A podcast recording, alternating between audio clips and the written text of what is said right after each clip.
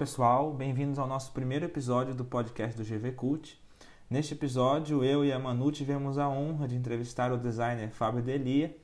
E nesse bate-papo, o Fábio nos contou um pouco sobre como ele entrou para o mundo do design, suas influências e trajetórias pessoais. Bora lá! Bom, Fábio, obrigada por estar aqui com a gente hoje, com o GV Cult. A nossa primeira pergunta para você é: como você chegou no mundo das artes? E a gente queria saber um pouco mais da sua história no mundo do design. Bom, Manuela, primeiro prazer é todo meu estar aqui com vocês e, é sempre bom dividir um pouco do, do sobre a arte, sobre o caminho, né, que, que as coisas tomam na vida das pessoas, porque isso às vezes serve de inspiração, serve de ideias que ajudam os outros a se organizarem também, né? O meu caminho nas artes foi uma coisa começou de uma forma extremamente é, sem querer, né? Porque assim, quando eu era criança, eu mudei, fui e voltei para os Estados Unidos muitas vezes, né? E sempre nessas idas e vindas tem um, um período onde é difícil adaptar na escola, né? Então eu ficava alguns algum, por algum tempo sozinho, não falava inglês, né? Ficava deslocado, então eu ficava sozinho brincando, ficava esculpindo pedacinhos de madeira, esculpindo pedras, sabe? Brincando com a construção de coisas no playground e, e, sempre brincando com objetos, né? Para poder distrair a mente. Brincava muito de Lego quando era criança com os meus pais, né? E isso daí meio que incorporou uma coisa construtora em mim, uma coisa meio que de sempre ver o objeto como algo que, que pode ser mudado, que pode ser construído, que pode ser transformado, né? E bom, isso daí foi uma coisa que aconteceu sem eu ter o controle, né? Aí eu voltei para o Brasil, é, entrei em filosofia na PUC, né? E, e aí, a caminho da PUC, eu pegava lixo no, nas caçambas. E com esses lixos que eu pegava na caçamba, eu comecei a fazer as minhas primeiras luminárias, né? Então, comecei, fiz três ou quatro luminárias com lixo de caçamba. E minha mãe falou assim: "Nossa, acho que você leva jeito para construir coisas, né?" E nessa época estava tendo um curso dos irmãos Campana no MUB, né? Então, o que que aconteceu? Me inscrevi nesse curso e aí eu comecei a realmente pensar diferente sobre o que eu estava fazendo com, com aquilo, com aquela habilidade que eu tinha adquirido, né? A habilidade do objeto, de lidar com o objeto. Eu comecei a perceber que existia um caminho para lidar com o objeto. Não era só tipo um hobby, não era só uma coisa que eu podia fazer com lixo ou com bloquinhos de montar ou com pedacinhos de madeira, né? Que poderia, eu poderia pensar sobre o que estava acontecendo, né? E aí que começou o design mesmo para mim, né? Entendi. E você falou de filosofia, eu sou uma entusiasta da filosofia, então isso me chamou a atenção. É, conta mais um pouco, é, você acabou concluindo o curso, como você conseguiu levar as duas coisas e como você viu uma ligação entre as duas coisas, ou não tinha? É, no, no, na época em que eu entrei na filosofia, não tinha ligação com nada. Eu, eu era, sei lá, um jovem revoltado com a vida, e aí até não é um exemplo bom para dar para os jovens, mas eu peguei, entrei na filosofia e menos de um ano depois de estar cursando, eu peguei, fui embora, conheci uma menina e fui embora para São Luís do Maranhão para morar com ela. Né? Saí de São Paulo meio que fugido, né? Eu estava no ônibus quando o Roberto Baggio errou o pênalti né, da Itália com o Brasil na final da Copa, né? E aí disso daí fui voltar três anos depois. Né? Na verdade foi foi nessa volta que eu encontrei esse curso dos campanas, né? Quando eu voltei para São Paulo e aí eu comecei a voltar, comecei a dar um pouco de aula de inglês, comecei, comecei a procurar caminhos para sobrevivência, né?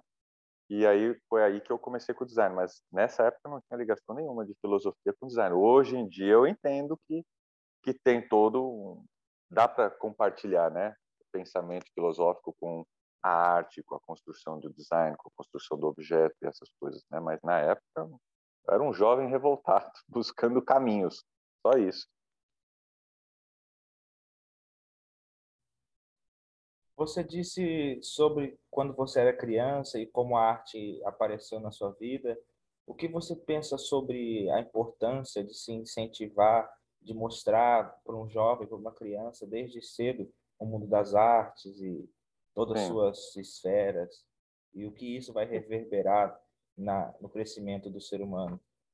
Exatamente, isso é, é uma pergunta muito boa. E assim, eu comecei a trabalhar com isso depois de um tempo. Teve um projeto, Amigos da Escola, se não me engano, era é, uma coisa que aparecia na Globo tal. Eu procurei uma escola, fiz dois semestres de ensino de design para as criancinhas de terceira série, quarta série. E nesse projeto eu passei uns 15 ferro velhos, peguei um monte de lixo, levei, joguei um monte de lixo assim, não, fizemos rodas, né? E aí a gente pegava, aí a gente passou pelo processo de desenhar, o processo de encontrar naqueles objetos quais objetos poderiam favorecer você fazer aquilo que você desenhou, né? Então, por exemplo, fazer um avião, usa uma garrafa PET, usa um, uma garrafa de, de Tetra Pak para fazer uma flor, usa, sei lá, um, um pedaço de plástico recortado. E aí a gente fez todo esse projeto partindo do desenho, partindo de pensar o objeto, de, do como você pode criar o objeto através do que existe, dos recursos existentes. E o fechamento foi exatamente isso, né? Mostrar que é, com a arte, com o design, você pode realmente pegar o que tem a seu dispor e transformar aquilo. Então, no sentido de que se você não tem aquilo que você quer ter, você pode aprender a construir aquilo que você quer com o que tem ao seu redor. Então, ensinando as crianças a pensarem que elas não são presas, não são vítimas de uma realidade, mas que elas podem transformar sua realidade. Até com o próprio lixo, ela conseguiu construir um presente, um brinquedo. Então, é, essa possibilidade de ensinar as pessoas a enxergarem essa transformação, porque a arte é isso, né? É o poder da transformação de você pegar alguma coisa que está dentro de você e exteriorizar ela de uma forma, né, no design bonita e útil? E então acredito que a importância disso da, da arte, do design, no meu caso, é exatamente isso, é, é, é mostrar essa possibilidade de transformação, né? De utilidade, de utilização daquilo que tem ao seu redor. E meu meu filho mais velho é músico, o meu filho do meio é, é desenhista, então, quer dizer, a arte também sempre passou pela família, né? E como isso transformou a realidade dos meus filhos, eu vejo em casa, eu vejo com todo mundo que eu trabalhei junto. É, é, é muito bonito ver que existe esse caminho, sabe? É, é, é triste perceber que ele é pouco mostrado, mas é, é, bom ver que funciona. Né? Legal, Fábio. Eu lembro, uma das vezes que a gente conversou, você falou que você expôs fora e tudo mais. Quando isso aconteceu? E também eu queria saber mais ou menos uma, uma ordem cronológica dos acontecimentos. Quando você começou a pensar mais na sua carreira e depois na carreira das, das crianças, das pessoas que você estava incentivando para o mundo da arte? Olha, a, a parte cronológica, é, eu vou dizer assim que eu comecei a mexer com design com 25 anos de idade, então aproximadamente 21 anos atrás, né? Estou com 46. Então, dois, 1998, 97, né? E, e aí a gente estudei com os irmãos Campana, acho que foram três anos no, no MUB, né? E os alunos que estavam lá com eles, é, a gente se juntou e criou um grupo de design chamado No Tech Design. Né? E esse grupo é, os irmãos Campana ajudando a gente a crescer, a organizar, a pensar o produto. Olha, que a gente tinha muitas ideias, éramos 11, né? Então, pareciam muitas ideias. E nessa época eu já estava com o meu estúdio na Barra Funda, né? Eu tive um estúdio de design na Barra Funda, muitos anos. E então tinha todo o maquinário, então a gente trabalhava lá, produzia lá. Era um, era um momento que que borbulhava assim a criação entre nós 11, né? é, fizemos campanhas publicitárias, fizemos um monte de coisa, né? É, e com esse grupo a gente acabou fazendo algumas exposições na Europa, individualmente eu também fiz algumas exposições na Europa, né? No total foram seis, né? A gente, em grupo, expôs em, na Universidade de Design de Roma e foi, vendemos a exposição inteira, né? É, eu individualmente eu fiz exposição em Londres, em Portugal. Portugal fui com uma amiga de, de, desse grupo Notec, fizemos uma exposição também em Portugal, em Lisboa. Ficamos um mês lá trabalhando, criando uma exposição gigantesca, muito legal. É, aqui, no, aqui em São Paulo fizemos exposição no MUBI, na Talkstock, em alguns lugares, Bienal de Design, ganhei prêmio de Bienal de Design com uma pia que eu, que eu, eu criei em parceria com um amigo. Então, quer dizer, a ordem cronológica de tudo que aconteceu eu não consigo lembrar, né? Mas foi, foi caminhando, foram muitas construções. E nesse meio tempo, sempre trabalhando, porque assim faz parte da minha natureza assim, hoje eu trabalho mais com, com aula, dando aula, né? Mas qual é uma das qualidades que eu tenho que me ajudou tanto no design quanto na aula? A paciência. ter paciência com os outros, né? Porque e ter paciência com os processos e com os projetos, porque sem paciência, querendo controlar tudo, não dá para você trabalhar, né? Tanto com projetos quanto com pessoas, né? Porque as coisas, as pessoas sempre acabam seguindo um caminho diferente do que a gente espera. Então, a, a trabalhar com crianças, trabalhar com, com pessoas, né, nesse sentido de ensinar o design, também sempre fez parte, o caminho todo, né? É, trabalhei alguns anos como voluntário no GRAC, né, três anos no GRAC, na quimioteca. Então, enquanto as crianças tomavam a medicação lá, eu ficava fazendo voluntariado, brincando com elas. Também, design ajudou nisso também, porque brincava, criava, fazia coisas que não, não eram o que os brinquedos eram feitos para fazer, né? Então essa criatividade, essa possibilidade de ir além do que as coisas são feitas para ser, né? É, é, algo que levo comigo em todas as áreas. Acho que essa é uma das características minhas do design, né? De levar as coisas para um outro lado. Né? Então, talvez eu não respondi a ordem cronológica, mas foi um monte de coisa que aconteceu durante, sei lá, 20 anos, né? Fábio, o que que te motivou a se afastar mais do design e, e vir a trabalhar com outros, outras coisas? Então, é, a, a, minha vida tem um, algumas algumas controvérsias que às vezes é melhor evitar falar tudo, porque às vezes confunde as pessoas, né? Porque uma sociedade que a gente vive hoje em dia, é, às vezes não é bem-vinda a gente falar, nossa, a pessoa teve problemas, né? Foi por causa de problemas pessoais, né? Foram problemas pessoais que eu tive, que eu não conseguia administrar melhor a, aquilo que estava ao meu redor, não conseguia administrar melhor a minha própria mente, né? E, e aí tive que me dar, dar, dar uma escapada de tudo, né? Meio que sair e ir para outro lugar. Só que acho que uma das, das habilidades que eu tenho como designer e como empreendedor, né? Porque além de, de, de ser designer, eu também sou empreendedor. Tive três firmas, né? É, a aula que eu dou não é uma aula comum que eu dou para um processo de um método de uma escola, não é algo que eu estou inventando, né? É um processo, um caminho próprio que eu estou inventando. Eu acho que é a capacidade de se reinventar. Essa é a habilidade que eu trago comigo, né? Então, eu saí do design porque eu não estava mais dando conta e me reinventei usando o design, usando o conhecimento, né, o design thinking, usando o pensamento sobre processos, sobre é, utilidade, sobre funcionamentos, para poder dar aula de uma forma diferente, né? Mas eu, eu, eu migrei do design para aula porque realmente eu tive problemas pessoais profundos e, e não podia mais continuar onde eu estava. E aí tive que reinventar por completo a minha vida. Hoje em dia, eu estou voltando ao design, né? Então, por exemplo, eu já fiz dois móveis agora, semana passada, fiz um aparador, fiz uma mesa, já tinha feito a minha cama um tempo atrás, fiz uma exposição de luminárias no início do ano, né? Então, quer dizer, já estou com um portfólio, já estou voltando com um portfólio, porque eu entendo que eu não consigo ficar sem a produção artística, né? A produção artística é uma é uma linguagem que realmente me satisfaz, né? Então, ela me completa.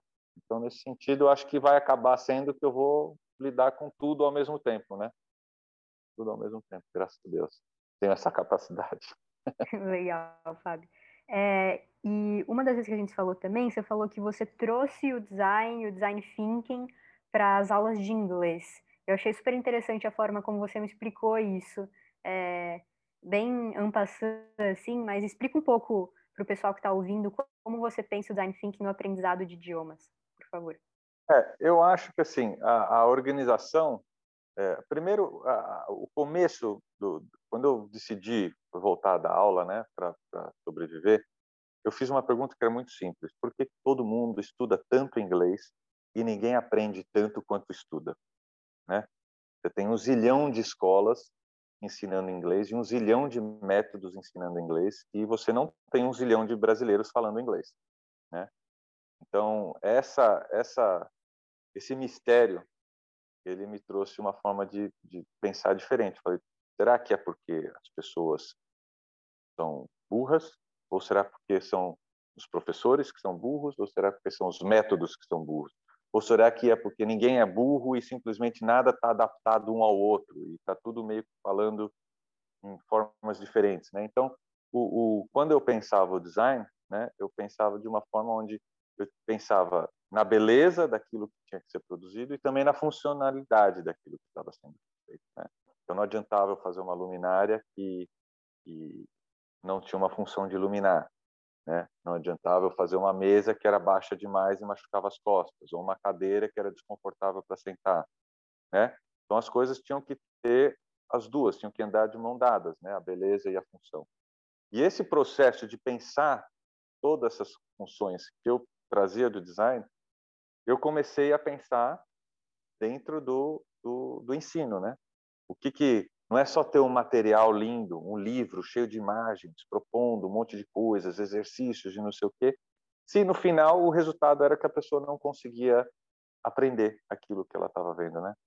Então, esse processo de, do, do, design thinking, que é um processo bem, é, é, bem complexo, né? Não é tão simples, né? Mas a forma como eu penso isso dentro do que eu faço é que assim precisa haver uma uma, um caminho que faz com que aquilo que a pessoa está estudando seja didático, funcional, mas que também tenha um, um, uma beleza naquilo que ela está fazendo, né? Então, ela tem que ser funcional e tem que ser bonito. Como que você faz isso na língua? Meu, uma das coisas mais lindas que tem é você conseguir explicar uma coisa para a pessoa e a pessoa falar: ah, nossa, é isso, entendi. É, e ela não ficar só fazendo aquilo porque ela está repetindo, mas ela está fazendo aquilo porque ela começa a ter o prazer de estar tá fazendo aquilo porque ela sabe o que ela está fazendo, né? Então é por esse caminho que eu vou misturando o, o, a forma de pensar o design com a forma de pensar a aula, né? Que é uma construção, é um projeto de construção, né? Que você transforma, como eu falei ah, mais cedo, né? O design para mim é a habilidade de transformar as coisas, transformar os objetos e de transformar as pessoas né? Então, eu estou começando a entender que, através do ensino do inglês, eu consigo transformar ela na forma que ela pensa o português, na forma como ela pensa o estudar, na forma como ela pensa o lidar com a, a, o conhecimento. Eu consigo, é muito maior do que só inglês. E isso daí eu, é eu acho que é, o, é o cerne da coisa. Não se limita só a uma língua, né? É, é um jeito de pensar, é uma transformação. Fábio, que dicas e conselhos você dá para quem quer começar a trabalhar com design, para quem quer sobreviver de arte, trabalhar com arte a vida toda? Olha, trabalhar com arte é uma coisa que é complicada, porque é, é um mercado, né? É, acho que antes de tudo a gente tem que pensar que a gente fala, ah, sou artista. Ah, tudo bem, se você quiser ser um artista dentro da sua casa, fazendo coisas bonitas para sua família, é óbvio que você vai conseguir, né? Porque a nossa família sempre acha tudo que a gente faz bonito. Agora, se você quiser fazer arte para viver no mercado, entrar numa loja, no design, entrar, começar a viver na, na Tokstok, na IKEA, ou, ou, em lojas de design por aí, né? E, ou quiser ser artista, expor em galeria, não sei o quê, antes de mais nada, tem que entender que é um mercado. E para fazer parte do mercado tem a ver com conhecer pessoas e é, mingle, né, como se fala no inglês, andar com essas pessoas e se dar bem com essas pessoas, porque são elas que vão fazer você acontecer. É, na minha visão, é, é, mais raro hoje em dia uma pessoa, um grande músico, se torna famoso por causa da habilidade dele de fazer música, ou um grande designer se torna conseguir viver bem com o design por causa da habilidade dele de fazer coisas geniais. Né? Não, não é isso. É mais é como ele consegue se inserir no mercado. Esse é, é o grande diferencial para quem consegue sobreviver da arte. Né? É a forma como você se insere. É óbvio que precisa ter qualidade, precisa ter conhecimento, precisa ter destreza, né? para poder, não é, não é qualquer um que vai se sobressair, né? Mas para o design, eu acho que a, a coisa mais importante para quem quiser trabalhar com design é entender que é importante, é muito importante não viver só de teoria. Não ser uma coisa que, é, ah, estudei arquitetura, aprendi a fazer desenho, então eu faço um desenho legal e mando outra pessoa fabricar. Eu acho que isso é um tipo de design, né? E outro tipo de design é aquele tipo que você vai, vai executando, vai fabricando. Acho que esse é mais próximo da arte, sabe? Onde você participa do processo de, de, de construção daquele objeto. Um deles é melhor ou pior do que o outro? Não. Acho que é a mesma coisa, né? Mas eu acho que possuir a habilidade de fazer o ofício é, é muito bom. Design não é o nome é design, mas não se limita só a design, né? Desenhar. É, eu acho que o conselho que eu posso dar é aprenda a, a, a, mexer, a usar suas mãos, a fazer as coisas. Aprenda a usar as ferramentas digitais para te ajudar a fazer os projetos. Aprenda conversar na linguagem dos fornecedores para que eles possam entender o que você está dizendo, né? É um processo completo, né? Não é só um quero ser artista, quero ser designer e pronto, né? É, é, é um processo de relação humana né? tanto para você conseguir ter mercado quanto para você conseguir ter produção. Boa, legal, Fábio. É, e para saber um pouco mais sobre suas referências, assim, é, fala para gente um livro muito importante que você leu ou que um livro que você está lendo agora. E o Gui vai fazer duas outras perguntinhas também. Tá. É, o, o... Livros, eu leio, meu, coisas absolutamente distantes uma das outras, né? Às vezes eu leio coisas japonesas, aí eu leio coisas sobre indianos, aí depois eu leio. É, é, eu não tenho um padrão de leitura, né? Por exemplo, hoje, tá aqui o livro que eu estou lendo, hoje eu estou lendo O Caminho da, da Sabedoria, do Siriran, que é tipo coisa espiritual, né? Nada a ver com nada, né? Mas eu acho que essa mudança de, de, de referências é muito boa, né? É, por exemplo, música. Música eu ouço tudo, né? Meu filho é músico clássico e jazzista. Então, quer dizer, já dá para ver que a influência que eu dei para ele foi de música clássica e jazz, né? Mas eu sou eu gosto muito de música eletrônica, bandas que eu posso falar. Nossa, é, uma das coisas que eu posso ter certeza que eu posso falar para vocês é que a, a minha memória eu não eu não, não guardo o nome das coisas, mas as minhas referências são essas, né? São, são caminhos, então, é tudo, tudo, assim, não é preconceito, tá? Mas assim, por exemplo, funk não é um brasileiro, funk brasileiro não é uma das minhas referências, apesar de que eu sou capaz de ouvir e falar, ah, não, esse é legal, esse não é. Ah, música sertaneja não é uma das minhas referências, mas sou capaz de falar, essa aqui eu gosto, essa dá para ouvir, essa aqui não.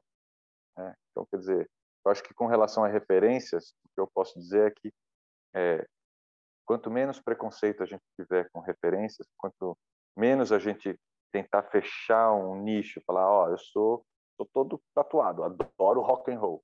Ah, mas você está ouvindo o quê? Eu estou ouvindo hoje em dia uma banda chamada Tuxedo Moon, que é punk é, sintetizador da década de 80, fim de 70. É o que eu estou ouvindo hoje, né? que você estava ouvindo semana passada? Estava ouvindo Underworld, que é eletrônico.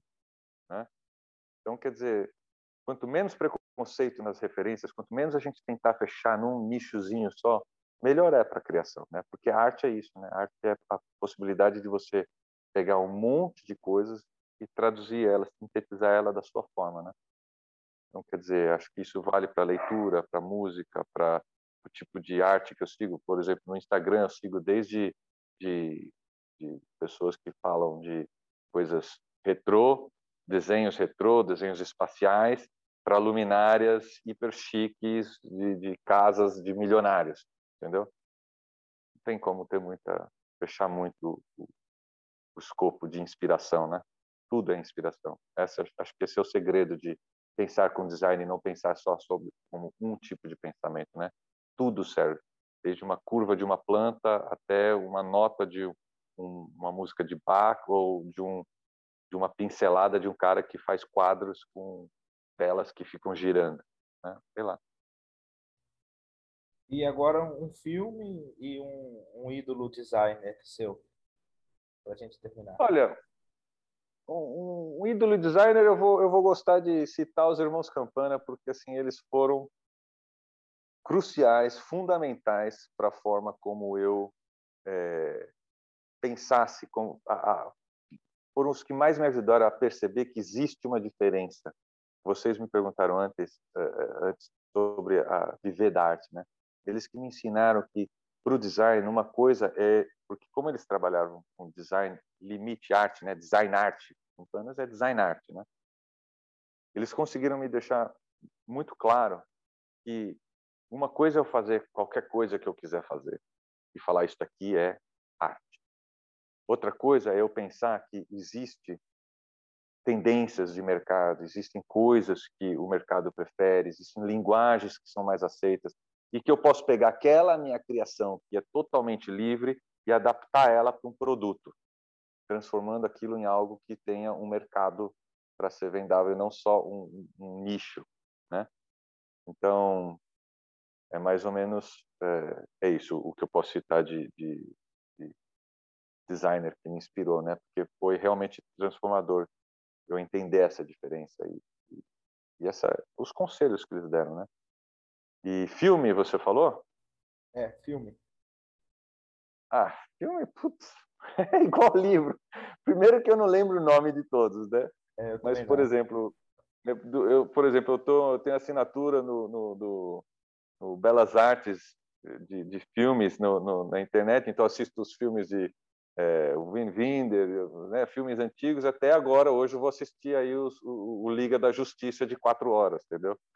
Então, é, eu gosto de tudo isso daí, né? Eu acho que ah, tenho o hábito de ficar assistindo os filmes cults e os filmes modernos e é, acho que a única coisa que não me inspira são essas comédias românticas, sabe? As comédias românticas não me inspiram. Mas o resto, quase tudo me inspira. Mas Dramas nomes. Românticos. Oi? Dramas românticos te inspiram. Dramas românticos mais do que comédias românticas. Dramas eu gosto. Certo. Obrigado, é Fábio. Obrigado pela entrevista, obrigado pela conversa. Eu até me emocionei com algumas respostas suas. É uma honra para a gente estrear nosso primeiro episódio com você. Obrigado. É, Igualmente, espero... Fábio. Obrigado, Manuela, pelo convite. Obrigado, Guilherme.